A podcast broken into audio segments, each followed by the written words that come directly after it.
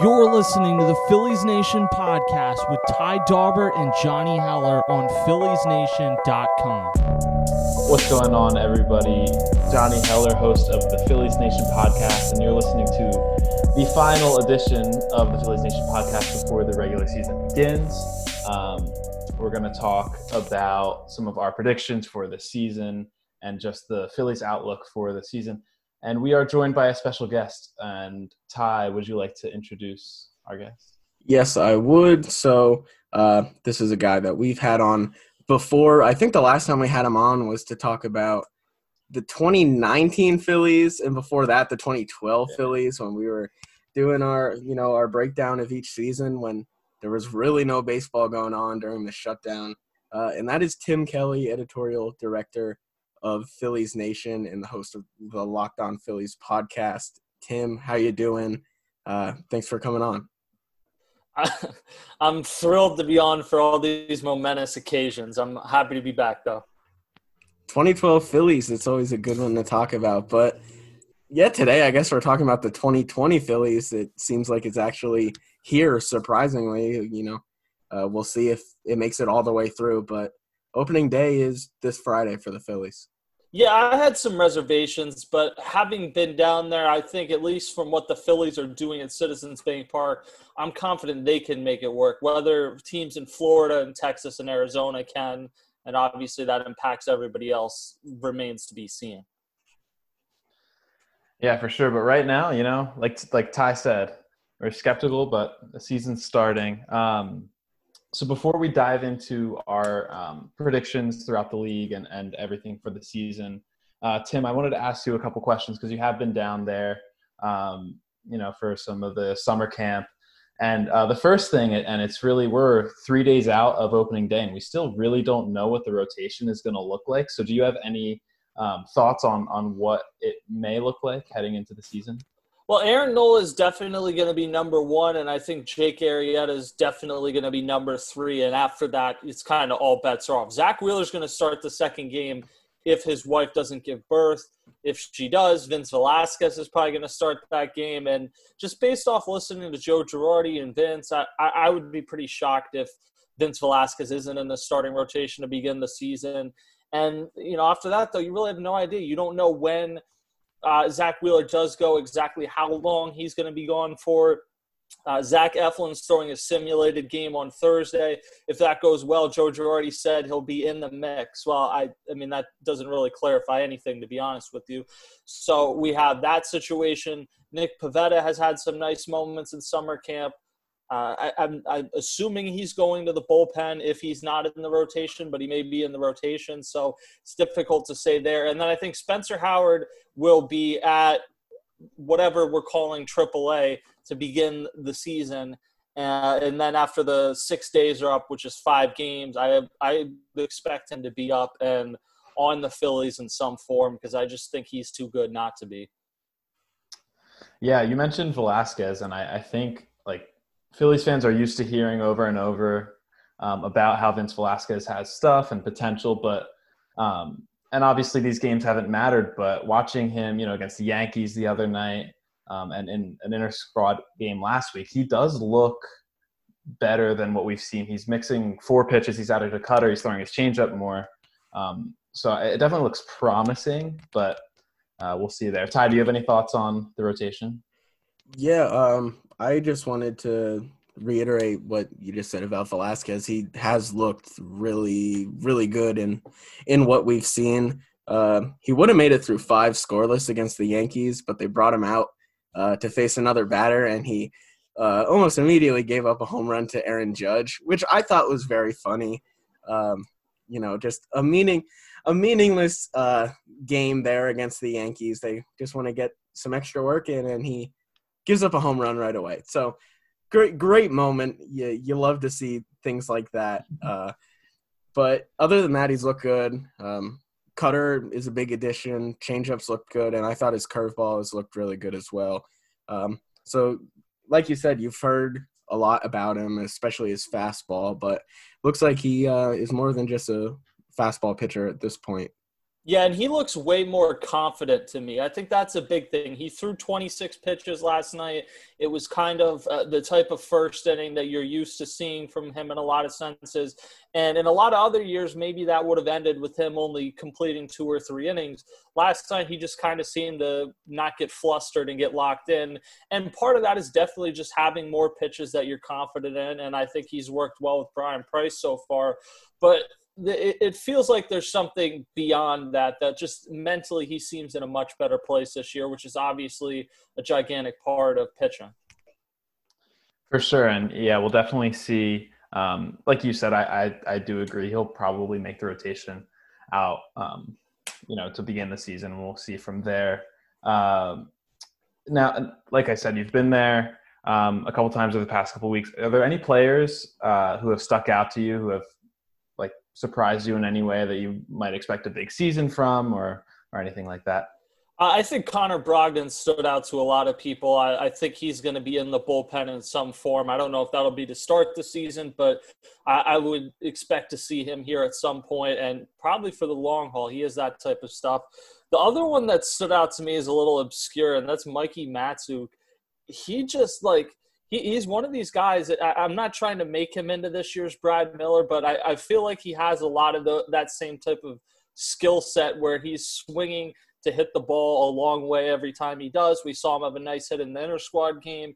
He is, uh, I mean, maybe with the exception of Bryce Harper, like the guy to watch in batting practice. He puts on a, a show out there. So I'm interested to see. I don't think he's going to be on the opening day roster. He was delayed in arriving to summer camp, but he's one of those guys that – I'm not sure. I don't even know if he has an opt out, to be honest with you, but I'm not sure even if he does that he'll use it because I don't know that he's going to be guaranteed a job anywhere else. So he may not start the season on the team, but if he's on the satellite team or AAA, whatever we're calling them, and eventually gets a shot, it wouldn't shock me if he makes an impact. Like it, it's weird to think about. Brad Miller wasn't on the Phillies for that long and made quite the impact off the bench. So it doesn't take a ton, especially with the DH as an option now. Uh, he's someone that I would keep an eye on this year. Yeah, um, I just wanted to talk about Brogdon for a second. Uh, I saw him a bunch last year in Double A. He rose through the Phillies minor leagues pretty quickly. Uh, last year, he made it all the way up to Triple A by the end of the year. Um, sort of on a similar-ish path to what we saw with Seranthony Dominguez the year before, but uh, he didn't quite make it to the majors. I I think some people thought that he might in September, but uh, it didn't end up happening. But his changeup is a legitimate major league pitch. Um, you know, we'll see how it, it plays once he is actually pitching in the majors, but I think he has the stuff for it. Uh, and and like you said, Tim, I think he'll be. I think he could be a you know legitimate option for them out of the bullpen. Yeah, and they need those. Like you have Hector Neris, who's under contract for this year and next year. Beyond that, I mean, who knows what the bullpen's going to look like next year? Uh, the way this is going, it doesn't look like Seranthony Dominguez is going to be an option next year. Uh, I think this is Adam Morgan's final year of arbitration. Maybe he has one more. Jose Alvarez is a free agent. Like you, you really have next to no certainty in the bullpen this year, and even less next year. So if you could have somebody like that come up and then whichever of Pivetta and Velasquez doesn't end up sticking in the rotation, maybe you finally do give them an extended look in the bullpen. You need to kind of have some options. Like you can go into the season every year needing to find three guys for your bullpen that you need to hit on. You can't go in needing to find seven or eight though. Yeah, I think I think there's a lot of guys um, like Brogdon, like that similar uh, type of position that they're in, and the the team is in with them. That you know they were in the upper minors last year, and they have stuff, uh, but they're gonna have to figure out which ones actually hit, and this season's gonna be a big part of that to kind of figure out their bullpen in the future. Me or uh, Johnny and I have talked about that uh, quite a bit with some of these names. You know, Ramon Rosso comes to mind, uh, Mauricio Llovera, uh, Garrett Cleavinger, and some others. You know, guys with with stuff or a few pitches that look like um, they they have potential. But this year is going to be big and uh, for the Phillies figuring out you know if some of those guys can pitch at the major league level and uh, figuring out who could be in their bullpen going forward. Yeah, and going young, I mean, that's basically what Joe Girardi said they're going to do. I, if you had told me at the end of Clearwater, when Clearwater was suspended, even the beginning of summer camp, that Francisco Liriano was going to be let go, I, I just wouldn't have believed you. So they are putting all their chips to the center of the table, and some of these young guys uh, figuring things out, getting Ranger Suarez back, maybe getting David Robertson back at some point. So, uh, yeah, th- there's a lot of question marks, and w- at least one of the two of the rotation or the bullpen needs to turn into a strength for the Phillies if they're going to be a playoff team. Definitely, Ty. Do you have any any players that you you've seen um, in any of the games that have stuck out to you? Yeah, just watching some of these uh, inter squad games and uh, some of their you know scrimmages against other teams. Uh, Phil Gosselin just doesn't get out. I think I think I read on Twitter tonight. We're recording this on uh, what's today Tuesday night. Um, I think he has like two or three hits again, and I just don't think he gets out. And because of that, I think it might be hard to leave him off the roster. Maybe he doesn't make it, you know, right away, but I think it's safe to say we'll see him at some point with the Phillies. You know, he wasn't even with the team for a large part of last year, and he still led the team uh, in pinch hits. So, you know, some in the past have compared him to a right-handed Greg Dobbs. Uh, you know, maybe he could be a player similar to that, just a reliable pinch hitter uh, and, and, you know, third base type of guy for the Phillies. Yeah, I mean, we talked about it last year. It was he kind of babbipped his way to a bunch of singles, and that's also kind of what he's doing now.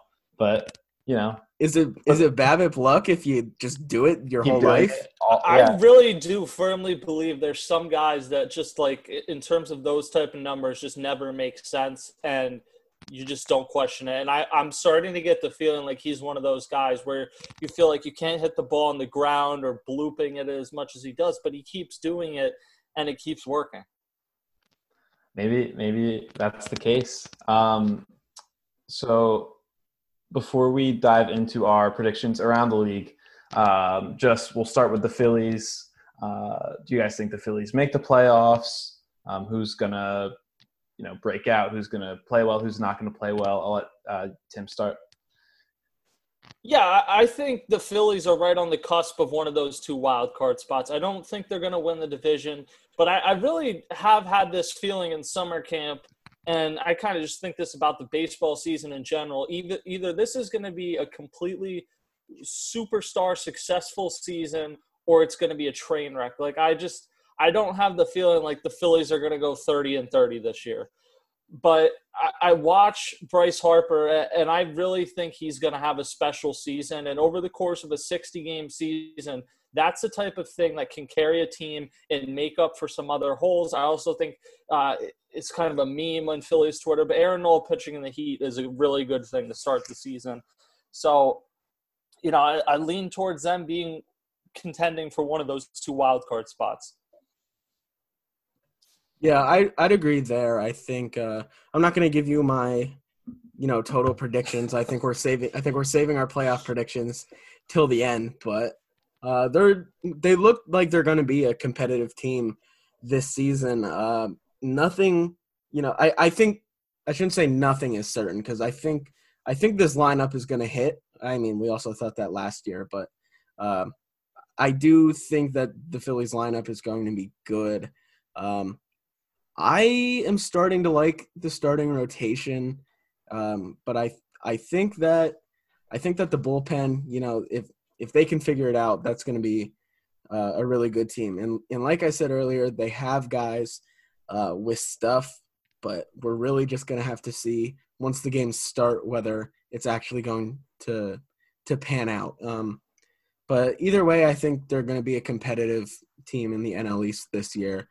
Um, but if some things go right, I think you know they could make that first wild card spot or even compete for the division title. Um, you know, assuming that things do go right for them. But it'll be th- this should be you know um, one of the more fun ends of the season. I guess where you know the start is already close to the end of the season comparative to uh, you know a regular year. But this should be a better end of the year than uh, the last two years for the Phillies. I don't foresee any, you know, huge collapse or anything. I think it'll be competitive right down to the wire. If it's not better than the last two years, they're gonna have the number one draft pick next summer. That that is fair. Yeah, I, I do agree with you. I think um, the you know it's a very talented roster. The lineup is super deep. Uh, like Ty said, I I agree. I, am buying into the rotation a little bit more each day. Um, and and with the bullpen, who knows? I think the bullpen could be a disaster, or you know, a couple of the young guys figure it out, and and um, it could be a, a solid bullpen. Uh, but for me, the biggest problem and, and what I think will stand in the way of, of the Phillies making the playoffs is the schedule. I think if they don't win the division, it's going to be hard to grab one of those wild card spots just because, you know, they're playing, um, you know, three really good NL East teams in the Nationals, Braves, and Mets, and then the Yankees and the Rays, um, and even the Blue Jays and the Red Sox. There's a lot of good teams that I think the will give the Phillies problems, and I think that could play a role in, in if they aren't able to win the division. Um, them being able to get one of those two wild card spots. Yeah, do you uh, do you guys have any anything for specific Phillies players that you think uh, you know will have really good years or anything like that? Any certain milestones? Uh, you know, anything I, in, in that regard? I think Jean Segura is really going to bounce back this season. I do think it weighed on him last year. Uh, even though it was, it was, ridiculous to blame him for Andrew McCutchen's injury, but I do think that weighed on him that some people felt that way. So he is a bounce back. And, you know, we talk about last year, we thought, oh, the Phillies would have a great lineup. But even since last year, you've added Andrew McCutchen back and you've added Didi Gregorius and potentially Alec Bohm. So you've gotten yourself even deeper. To me, th- this is the deepest lineup potentially that the Phillies have had since like 2009. Yeah, I'd I'd agree with you there. Um, Johnny, do you have any predictions um, or any anything like that for a specific player? Yeah, I was gonna say Segura. I agree with with everything that Tim said there, um, and I just think just like to to um, bounce off what he said regarding the lineup. When you're the the seven, eight, nine is what is it? Segura, Kingery, Haseley, or Quinn. Like your lineup's deep when that's what you have at the bottom. Um, I, I do definitely buy into the lineup. Ty, do you have anyone that? Yeah, so um, I think uh, you know we've talked a bunch about the bullpen, how there's a lot of uncertainty, but I think there will be one spot that uh, you know will be pretty much a sure thing. I think that Hector Neris, um, as he showed last year, he's going to be one of the better closers in baseball again. Uh, that splitter is that's one of the better pitches in all of baseball. Uh, when when it's working for him, like that, it, it's close to untouchable uh, when when he's working right. And uh, you know he doesn't have to face the Dodgers this year. They've always had his number a little bit. Uh, even even last year, or you think to that uh, game where he gave up three straight homers. Still got to face the Braves though. That's that's true, but um, no, I I think he could be poised for a really good year. I think he's one of the more underrated closers in baseball. He's uh, he, he's been really good outside of the beginning of uh, 2018. You know, before that, and even at, uh, since he got called back up at the end of 2018, he's been a he's been a really really good reliever for the Phillies. Yeah, he's kind of one of those guys. I think you can put him in any role and it's appropriate. If he pitches a seventh or eighth inning, it's appropriate. But if you put him in the ninth inning, it's not like Jeanmar Gomez closing. Like this is not someone that you look at and are like, wow, this guy shouldn't be a closer. Like you feel pretty comfortable with Hector Neris because he has the splitter and the fastball isn't.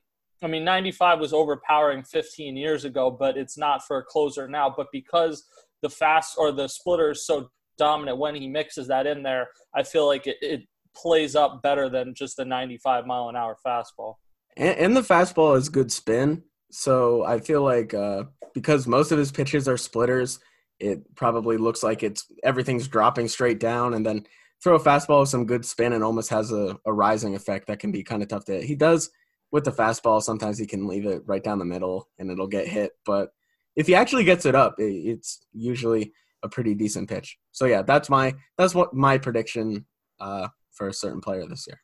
Yeah, awesome. All right, let's let's get into um, our playoff picks. Um, so we can go by league. So we can start with the National League. Tim, if you want to lead us off.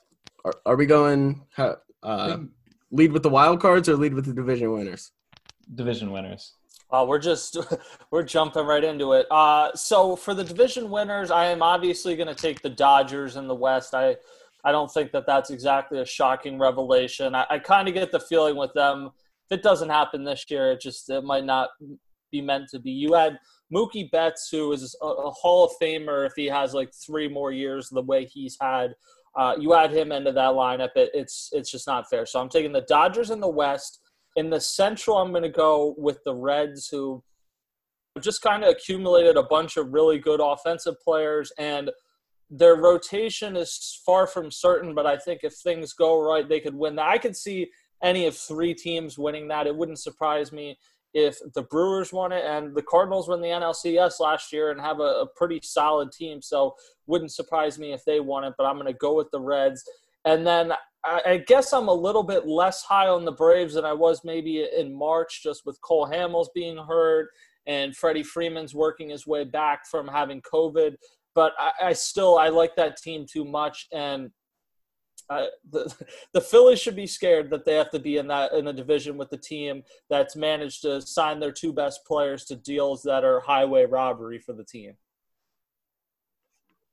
Yeah, um, I'll I'll give mine, I guess, for the division winners. Um, obviously, gonna go with the Dodgers. Uh, I think the Padres could compete, um, but that Dodgers team is just uh, you know they're stacked. Honestly, they were the best team last year, and adding adding Mookie Betts, it just makes them a little bit overpowered. Uh, you know, Bellinger and and Betts, and just the whole rest of that lineup is is so deep.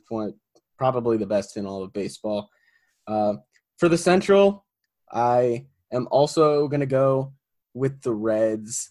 I I don't know. You know, Tim mentioned two other teams he thought could win it. I think the Cubs could also compete.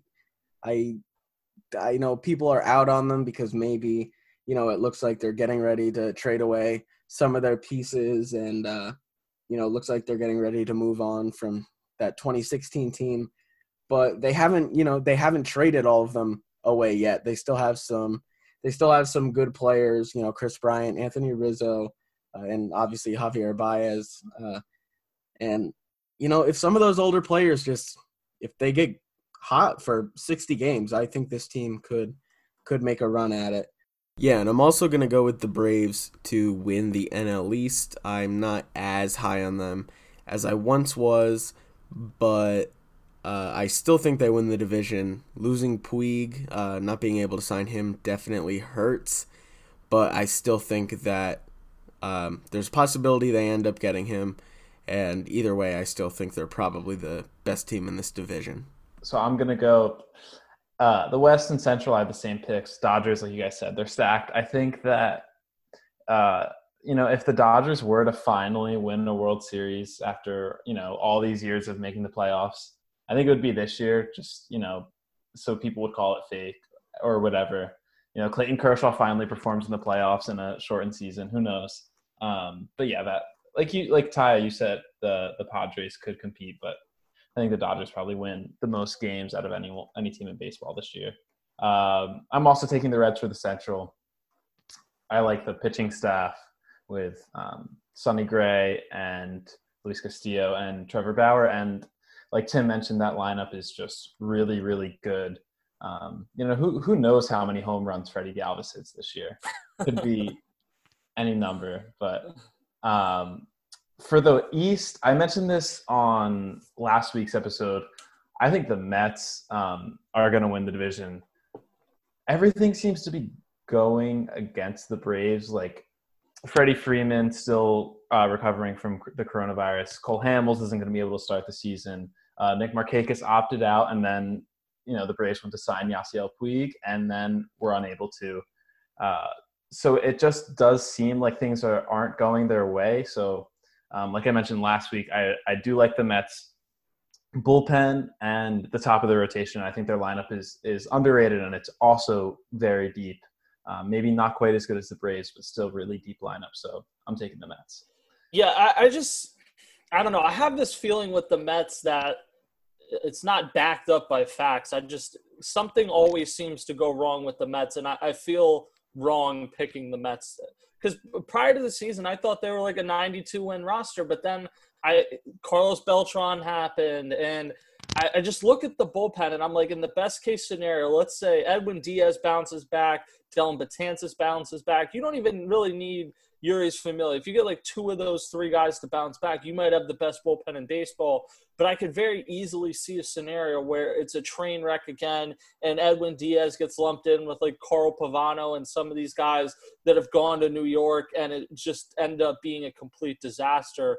So I just I won't be shocked if the Mets are in the playoffs. I also won't be shocked if they finish in fourth place and uh, the season's looked at as a mess. Just wait till A Rod puts him back on track. wait till Joshua Harris puts him back on track. Nah, I, I think I want A Rod to buy the Mets. Give me A Rod and Jeter owning two teams in the NL East. A Rod, he's not even trying to hide it anymore, talking about like, oh yeah, I think we should have a salary cap in baseball. Meanwhile, he made like half a billion dollars at least, probably more than that in his career. It's just I think he's still. You're not the messenger for this. Yeah, he's still made the most up to this point. I think he's still made the most money in Major League Baseball history. Uh, yeah, in, in salary. I, I don't know who's really going to top that because, like Bryce Harper was one of the options, but he isn't going to have an opt out now. Like A Rod might have I think, that for. I think for Trout. I think Trout comes close once it's all said and done. Might happen. Yeah. Um, who are your guys' uh, wild card picks for the NL? So for the two wild card spots, uh, there there really aren't too many bad teams in the National League that you can immediately discount. I'm going to take the Cardinals for the top wild card spot, and I am going to take the Phillies for the second one, which I did not feel that way uh, over an 162 game season. But I watched the Nationals, and I just I think something is off with that team, and you know, part of me thought well, over the course of a 60 game season, they're much better set up. But the more I, I am oversampling that game that they had there last weekend where Max Scherzer looked like a disaster because you lost Anthony Rendon, who was your best player a season ago. I'm not especially sure why teams are going to pitch uh, frequently to Juan Soto this season. I like Carter Kieboom. I don't think he's making up for Anthony Rendon. So the Nationals are one of those teams I could see really taking a step back, or I could see them winning the wild card spot. You also have the Mets here. But I think what Johnny said earlier is probably pretty true that – the, the, teams in the East are kind of screwed just by where they are in the country because you have to play a bunch of the really good teams. So it is legitimate to say the teams in the Central and West may be better suited, and the Diamondbacks have a nice roster. And I wouldn't be shocked if any of the teams in the NL Central came out other than the Pirates, and I wouldn't be shocked. I, I think the Padres are probably a year away, but in a 60 game season, all bets are off. Who knows?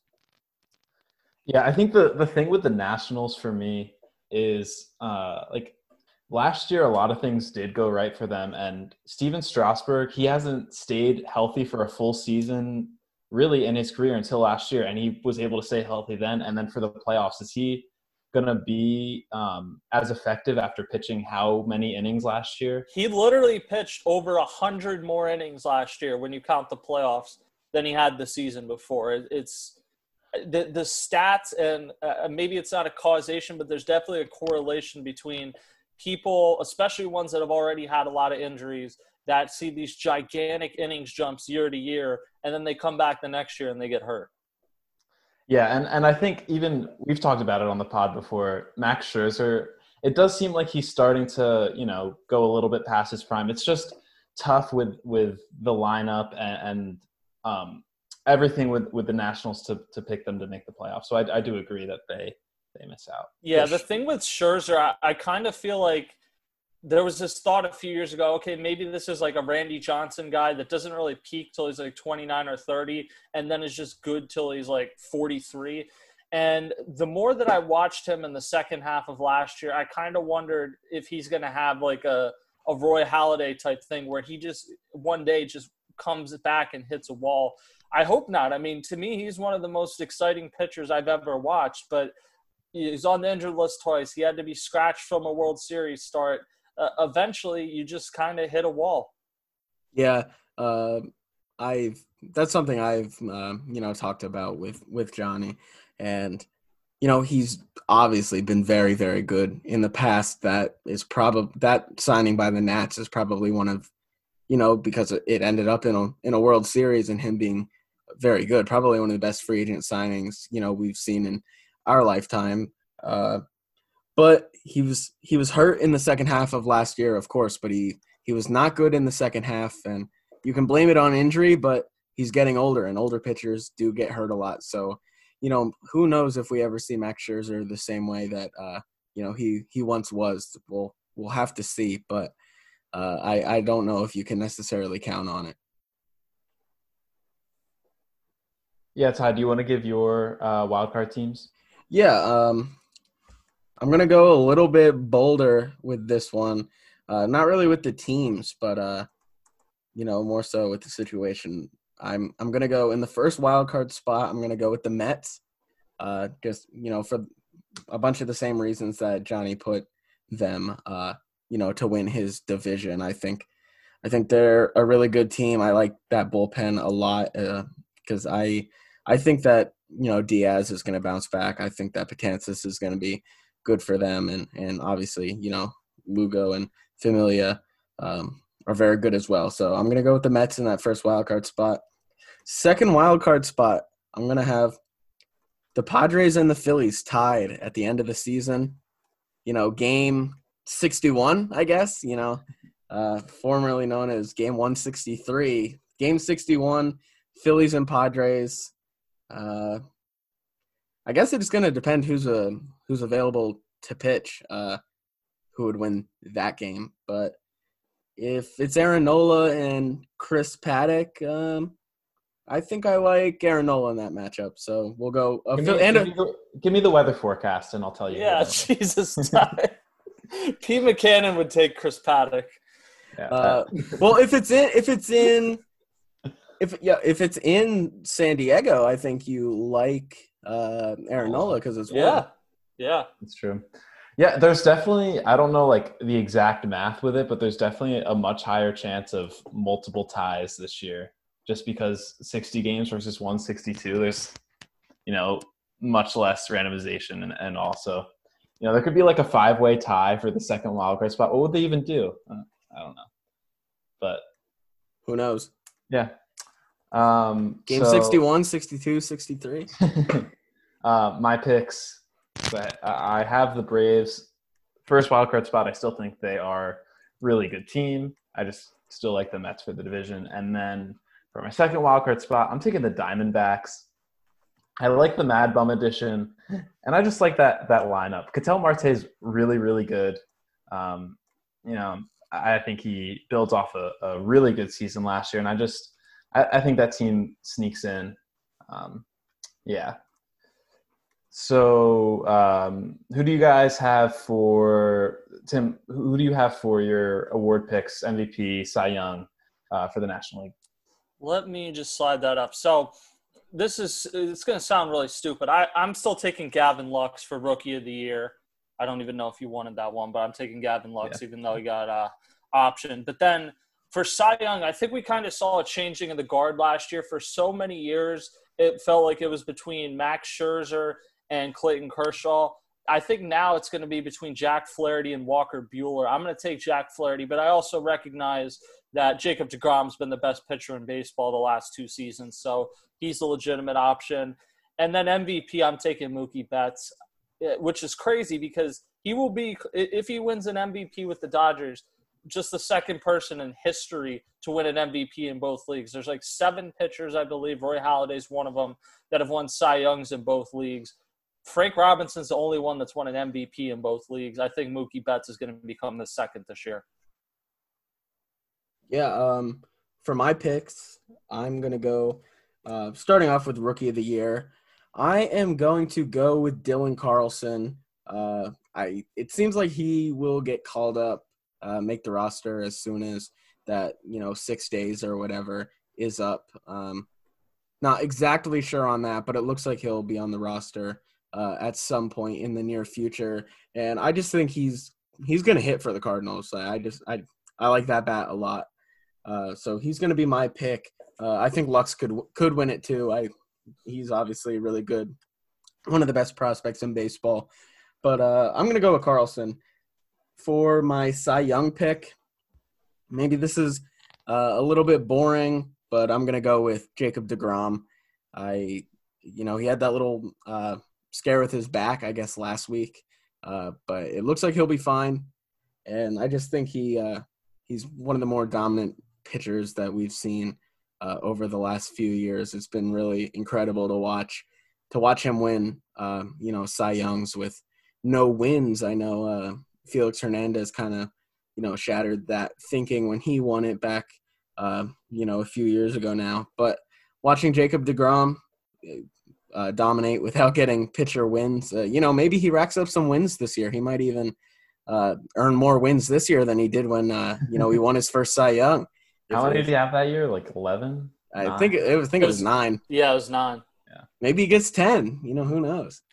Ten and two, something like that. I don't think it's out of the, you know, out of the realm of possibility. So that's that's my pick for Cy Young. MVP gonna go with uh, Young and up up and coming star here. I'm gonna go with Juan Soto. You know, if he uh, if he gets hot over 60 games, like that is that's dangerous. He is uh and he's also one of one of the better personalities in my opinion in in the game, you know, just watching him dominate the playoffs last year and be really cool while doing it was definitely something to watch. So You you have Juan Soto winning the MVP but the Nationals missed the playoffs? Yeah. Yes. Okay. Over a 60 game season, I feel like it's going to be really hard to have the MVP or Cy Young winner and miss the playoffs. I've, one person can rake on their own, and that doesn't mean the team's going to win at all. Yeah. so I actually also ha- here have uh, Juan Soto winning the MVP. So, and I don't have the Nationals making the playoffs. he watching Juan Soto in the playoffs last year was it was just really fun to watch. He was you know on a tear. Like when he hit that home run off uh, Kershaw in the NLDS, like that was one of the best moments in, in baseball. In, like, in the homer, the homer off Verlander when yeah, he right. when he took the bat over to first base yeah. after oh, yeah. Bregman did it. Yeah, it was it was great. So, you know, I have Juan Soto winning that, even though people forget that Vince Velasquez had more outfield assists than Juan Soto last year. Um, and then uh, Cy Young, I actually also have Degrom. He's the best pitcher in baseball. That's for me. That's that's just who I'm going with. And then uh, rookie of the year, I am also going to go Gavin Lux. I just think he's the the, the clear choice. Um, yeah, so I guess we can um, talk about the American League now. I think you know when you look at the National League, Tim, you mentioned this. There are like four teams maybe that you know for a fact aren't going to make the playoffs. With with the American League, I think it's a little less up in the air. Um, there may be one or two teams who you aren't sure about, but there are a lot of really bad teams. Um, but we can just dive in. Um, Tim, you can start your your playoff picks. So for the two wild cards, I'm going to take the Yankees for the first one. I think they'd win pretty much any other division in baseball, and then I'm going to take the Twins again. So for the 20th straight year, you're going to get a wild card game or a playoff series of Yankees and Twins. I think the Twins have an impossibly deep lineup and would win a lot of divisions in baseball. However, I'm going to go Rays in the East. I love their rotation, especially now that Glasnow is back. Uh, and then I'm going to take the Astros in the West. I still think they're just too talented of a roster. And I actually think there's guys on that roster like Alex Bregman that will probably feed off of being the villain. So the Astros in the West. And then in the Central, I'm going to take whatever we're calling the Cleveland team now. I'm, I'm going to take them because I think uh, last year they won 93 games, and Francisco Lindor and Jose Ramirez had like weird fluky years, and I don't think that's going to happen this season. And they have great pitching, and they added Cesar Hernandez. So yeah, I mean, you just go down the list. I, I think the Indians are in really, really good shape this year, and it, it might be the last go round with this group, but I think they're going to make the best of it. Yeah, uh, for my picks for the American League, I'm going to go with the Rays to win the AL East. Uh, Phillies are going to see a lot of a lot of these teams. Uh, you know, in the AL East, that's all they're playing: NL East and AL East. So they'll play the Rays a few times, and I think the Phillies could struggle with them. They're a really good team. Uh, AL Central, I'm going to go with the Minnesota Twins. Uh, the West, I'm going with the Astros.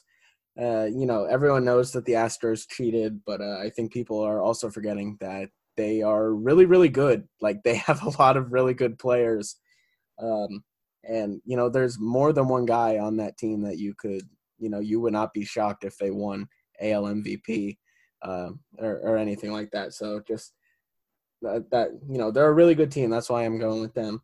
For the West, um, I'll give you my wild card picks too. I'm gonna go with the Yankees. I think everyone, um, you know, for the most part, everyone uh, that follows baseball is gonna go with, you know, the Rays and Yankees are both gonna make the playoffs. One will win the division, one will win the wild card. Uh, we'll have to see which one's which. Uh, my bolder one for my second wild card in the AL, I'm going with the Texas Rangers. I like I like that one through three. Uh, in the starting rotation. Minor, Lynn, Kluber. Kluber could be big this year. Tell me about the lineup, though. Yeah, come on. they got Joey Gallo. Okay. They got Joey. They got, didn't they get Todd Frazier too? I believe so. Yeah. Well, there you go. you people forget he played in the Little League World Series. they don't talk about it ever. They, I've never, I've never heard uh, that he played. The, the, the one team in the American League I'm kind of excited about, although it probably wouldn't be good for the Phillies. I, I'm interested to see if the Blue Jays can almost just bat their way into the playoffs this season. And they got Ryu, who's one of the most underrated pitchers. So I, am interested to see uh, what they're able to do this season. They're probably another team like the Padres, probably even more than the Padres, that are a year or two away, but good things appear to be on the horizon there. The Blue Jays remind me of the the Astros of like 2014 ish. 2015, yeah. Yeah, the whatever year they like made the playoffs out of nowhere. Yeah, 15. Yeah, yeah the year they they blew it to Kansas City in the right. NLD or ALDS. Yeah. But yeah, yeah I uh, I agree that that should be a fun team. Yeah, so I um, division, I'm the same as, as both of you guys. Um, Rays, Indians, and Astros. I said uh, twins. oh, you said twins. Well, same as Tim then. Um, I think the Indians, Indians like they can take any pitcher and just make him like a, a borderline Cy Young candidate after like three years in the organization. Uh, Shane Bieber last year. I, am a Aaron Civale uh, believer. He's their number four this year. I mean, they traded their two best, arguably their two best starting pitchers from 2018 last year, and they still have a top three rotation in baseball. It's just uh, crazy, and I like the the lineup's a little bit top heavy, but I still really like it. And I think Franmil Reyes is gonna have a huge year. I think he's gonna hit like 25 homers. He's looked really, 20, really 25. 25. He's gonna he's gonna hit so many bombs. Um, he's my MVP pick, but he uh, murdered the Phillies in San Diego last year, yep. which is lost in like the most catastrophic series in Phillies history. Jay Bruce went off though. yeah, that's true. yeah, um, and then my wild card picks definitely going with the Yankees. Um, trouble deciding for the second one. Like, could go with the Twins or A's because I think those are probably the on paper the two best teams that aren't um, you know the the three division winners. I kind of kind of like the Angels this year. I think they could sneak in. They have an interesting rotation, and they have the best player in baseball. And I think Ohtani is going to also um, compete for the uh, AL MVP. So I, I, think the Angels could be an interesting team. I think the AL West in general could could have some interesting uh, teams like Ty mentioned, the Rangers um, and the A's. I think it'll be a better division than people think.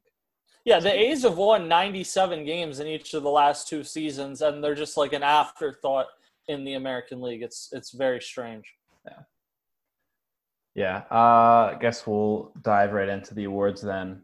Um, Tim, you can start us. Yeah, sure. So for the American League Rookie of the Year, I'm going to take Luis Robert in Chicago. I think he's going to be a superstar outfielder. They already locked him up. That is a team – that uh, is kind of struck the perfect balance of acquiring veterans like Yasmani Grandal, but also developing like blue chip type talent. So I don't think they're a playoff team yet, but in a few years, especially if the Indians tear down, uh, they could certainly be a team that I, I think they're going to become the most interesting team in Chicago, if not this year, pretty soon. For the Cy Young Award, I, I really was going to go with Tyler Glasnow. I'm a little like worried that he came in late to camp, so I'm going to go with Gerrit Cole. And maybe I was always overthinking it not to go with Gerrit Cole.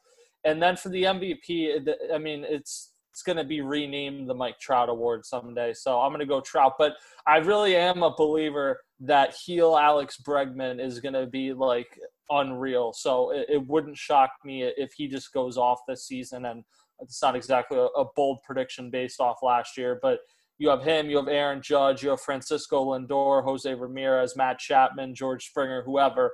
But it just it always feels like you're competing for the number two spot yeah, for uh, for my award predictions in the AL for rookie of the year, I'm gonna go. Uh, I'm gonna go with Brendan McKay on the Rays. Uh, left-handed pitcher.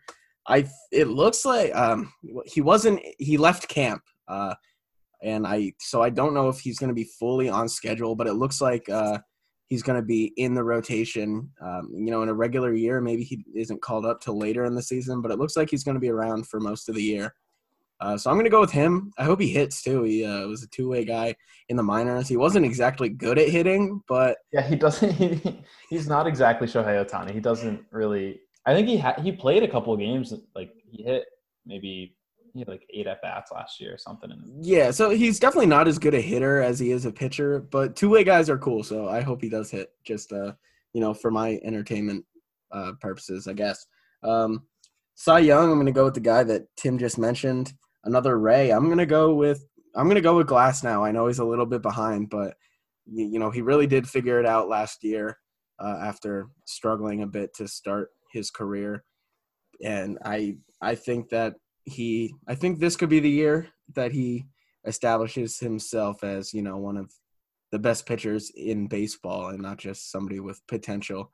Um, MVP because Mike Trout, it looks like he's going to miss time with uh, the birth of his child, and you know uh, who knows how much time he will miss. I don't know if he'll uh, if he'll play enough games to get it, just because you know if you miss a week or two of this season, that's uh, that's such a big portion so I'm not going to go with him, but I am going to go with his teammate, um, somebody that Johnny just mentioned. I'm going to go with Ohtani. I think if he's above average on both sides of the ball, that uh, he could end up getting this award.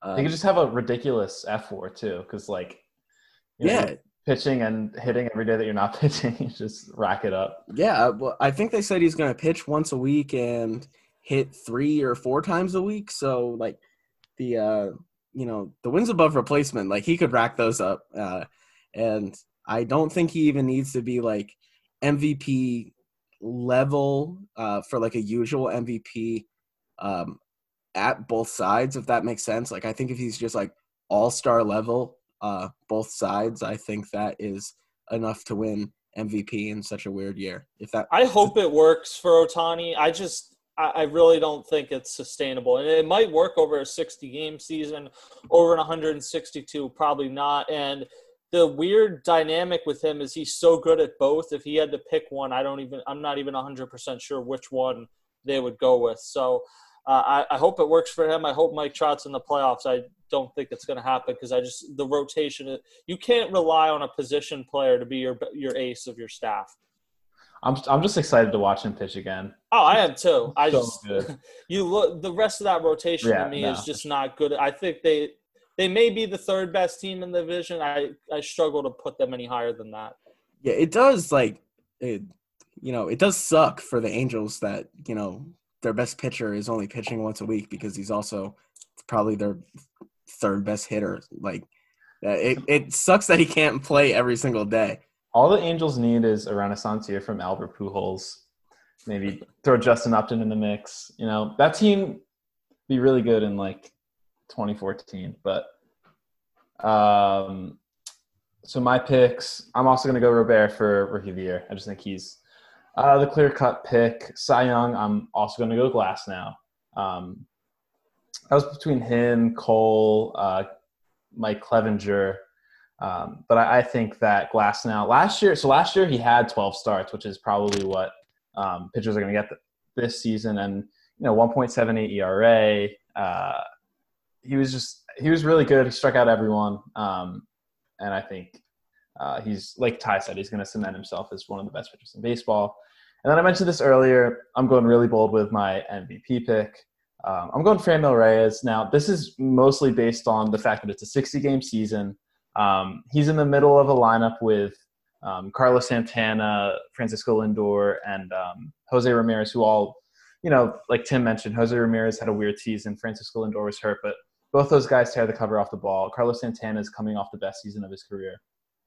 I think Reyes in that lineup is just going to mash over 60 games. Um, you know, we like Ty and I have joked a lot about like a short season Maikel Franco MVP season, and like I do think there's a legitimate chance for that there are those guys who you wouldn't think of. Not that it would be Maikel Franco, but I think Reyes is one of those guys. He can just you know go on a go on a tear for 40 or 50 games, and um, you know we'll see. But uh, I kind of yeah. wonder with Glasnow if he's not one of those type of guys. Like I, I struggle to imagine him ever being someone that pitches 220 innings in a season. Like he's kind of more of the Charlie Morton type to me, which is not a diss, but I don't know. He uh, this may be his best chance in this shortened season. Yeah, yeah, I agree. I I hope he can stay healthy first and foremost. Um, but I wonder. I also wonder how he develops as a pitcher because right now, like we talked a lot about like Nick Pivetta, He can't succeed as a two pitch pitcher. Tyler Glasnow did succeed as a two pitch pitcher. He doesn't throw anything else other than fastball and a curveball. They're just filthy. Um, so you know, I wonder if he adds a changeup or, or something else to his his repertoire during his career. Um, but before we wrap things up, do you guys have any any like last minute takes or, or anything for the season? Well, we got to give our World Series predictions, oh, right? Yeah. All right. Well, that mine's relatively simple. I think I gave it away. I, the Dodgers are my World Series pick over the Indians. Uh, I I just think this is one of the deepest teams we've maybe ever seen. Having Mookie Betts and Cody Bellinger in the middle of that lineup, uh, the bullpen worries me a little bit, but I think the starting rotation, when you have Clayton Kershaw as like your number two or three guy, you're you're in really good shape. Walker Buehler is probably one of the if he's not one of the five, he's definitely one of the 10 best pitchers in baseball. So I'm going to take them. But I, I, really do like Cleveland this season. And I, I think Francisco Lindor, come this off season, if there's any sense of normalcy and if there's winter meetings or anything like that, we're going to be talking a lot about the sweepstakes of Francisco Lindor. Yeah, for my World Series predictions, I'm gonna I'm gonna go with a rematch of the 2017 World Series. I'm gonna go with the Astros and the Dodgers. And you know who doesn't love a feel good story? The Astros are finally, the Astros are finally gonna prove that you know they were legit in 2017. I think they're gonna win it this year. Oh, that would make uh, everyone so mad. It, it would actually be good for baseball in a weird way because baseball needs villains. The the baseball was great when Barry Bonds was there and everybody hated him, but then he hit a home run off the brick wall in center field and everybody stood there in amazement. Like you need these heels in baseball, and I don't think you've had them. And the Astros being that, even though there's no fans, I, I think it, it's it's an interesting dynamic, and it's something people will tune in for that maybe wouldn't have otherwise tuned in because they want to either see this team lose or they're contrarians and want to see them win because everyone else wants to see them lose. Bregman and, and Correa like doubling down before the season was shut down. I think that's great. Like Bregman's non-apology, I think was great for the brand. I think it I think it was a, a good move. Uh, just just just let everybody know you're yeah. not sorry and just go out and win again. That would be awesome. Just and uh, Jose Altuve is definitely going to hit a walk off home run at some point this year and rip his shirt off to to show the the tattoo. Yeah, um, my World Series pick. I'm going the Rays over the Mets. Um, I just really like the Rays pitching staff. It's so deep, um, and the lineup is, is pretty good as well. And I just like them to come out of of that uh, the American League. And uh, you know the Mets, like I said earlier, I just buy into to the the bullpen and the lineup and Jacob DeGrom. This has nothing to do with this season, but the other day they were showing uh, Game Six of the 2015 World Series on Fox Sports One. So I was watching the last Mets World Series appearance, and it was just wonderful to see how the whole game they were just talking about uh, how good Matt Harvey's performance was, and it was so great to watch the to watch the game knowing that he, uh, you know, he would not finish the job. And Was that the game Yoenis Cespedes started in center field?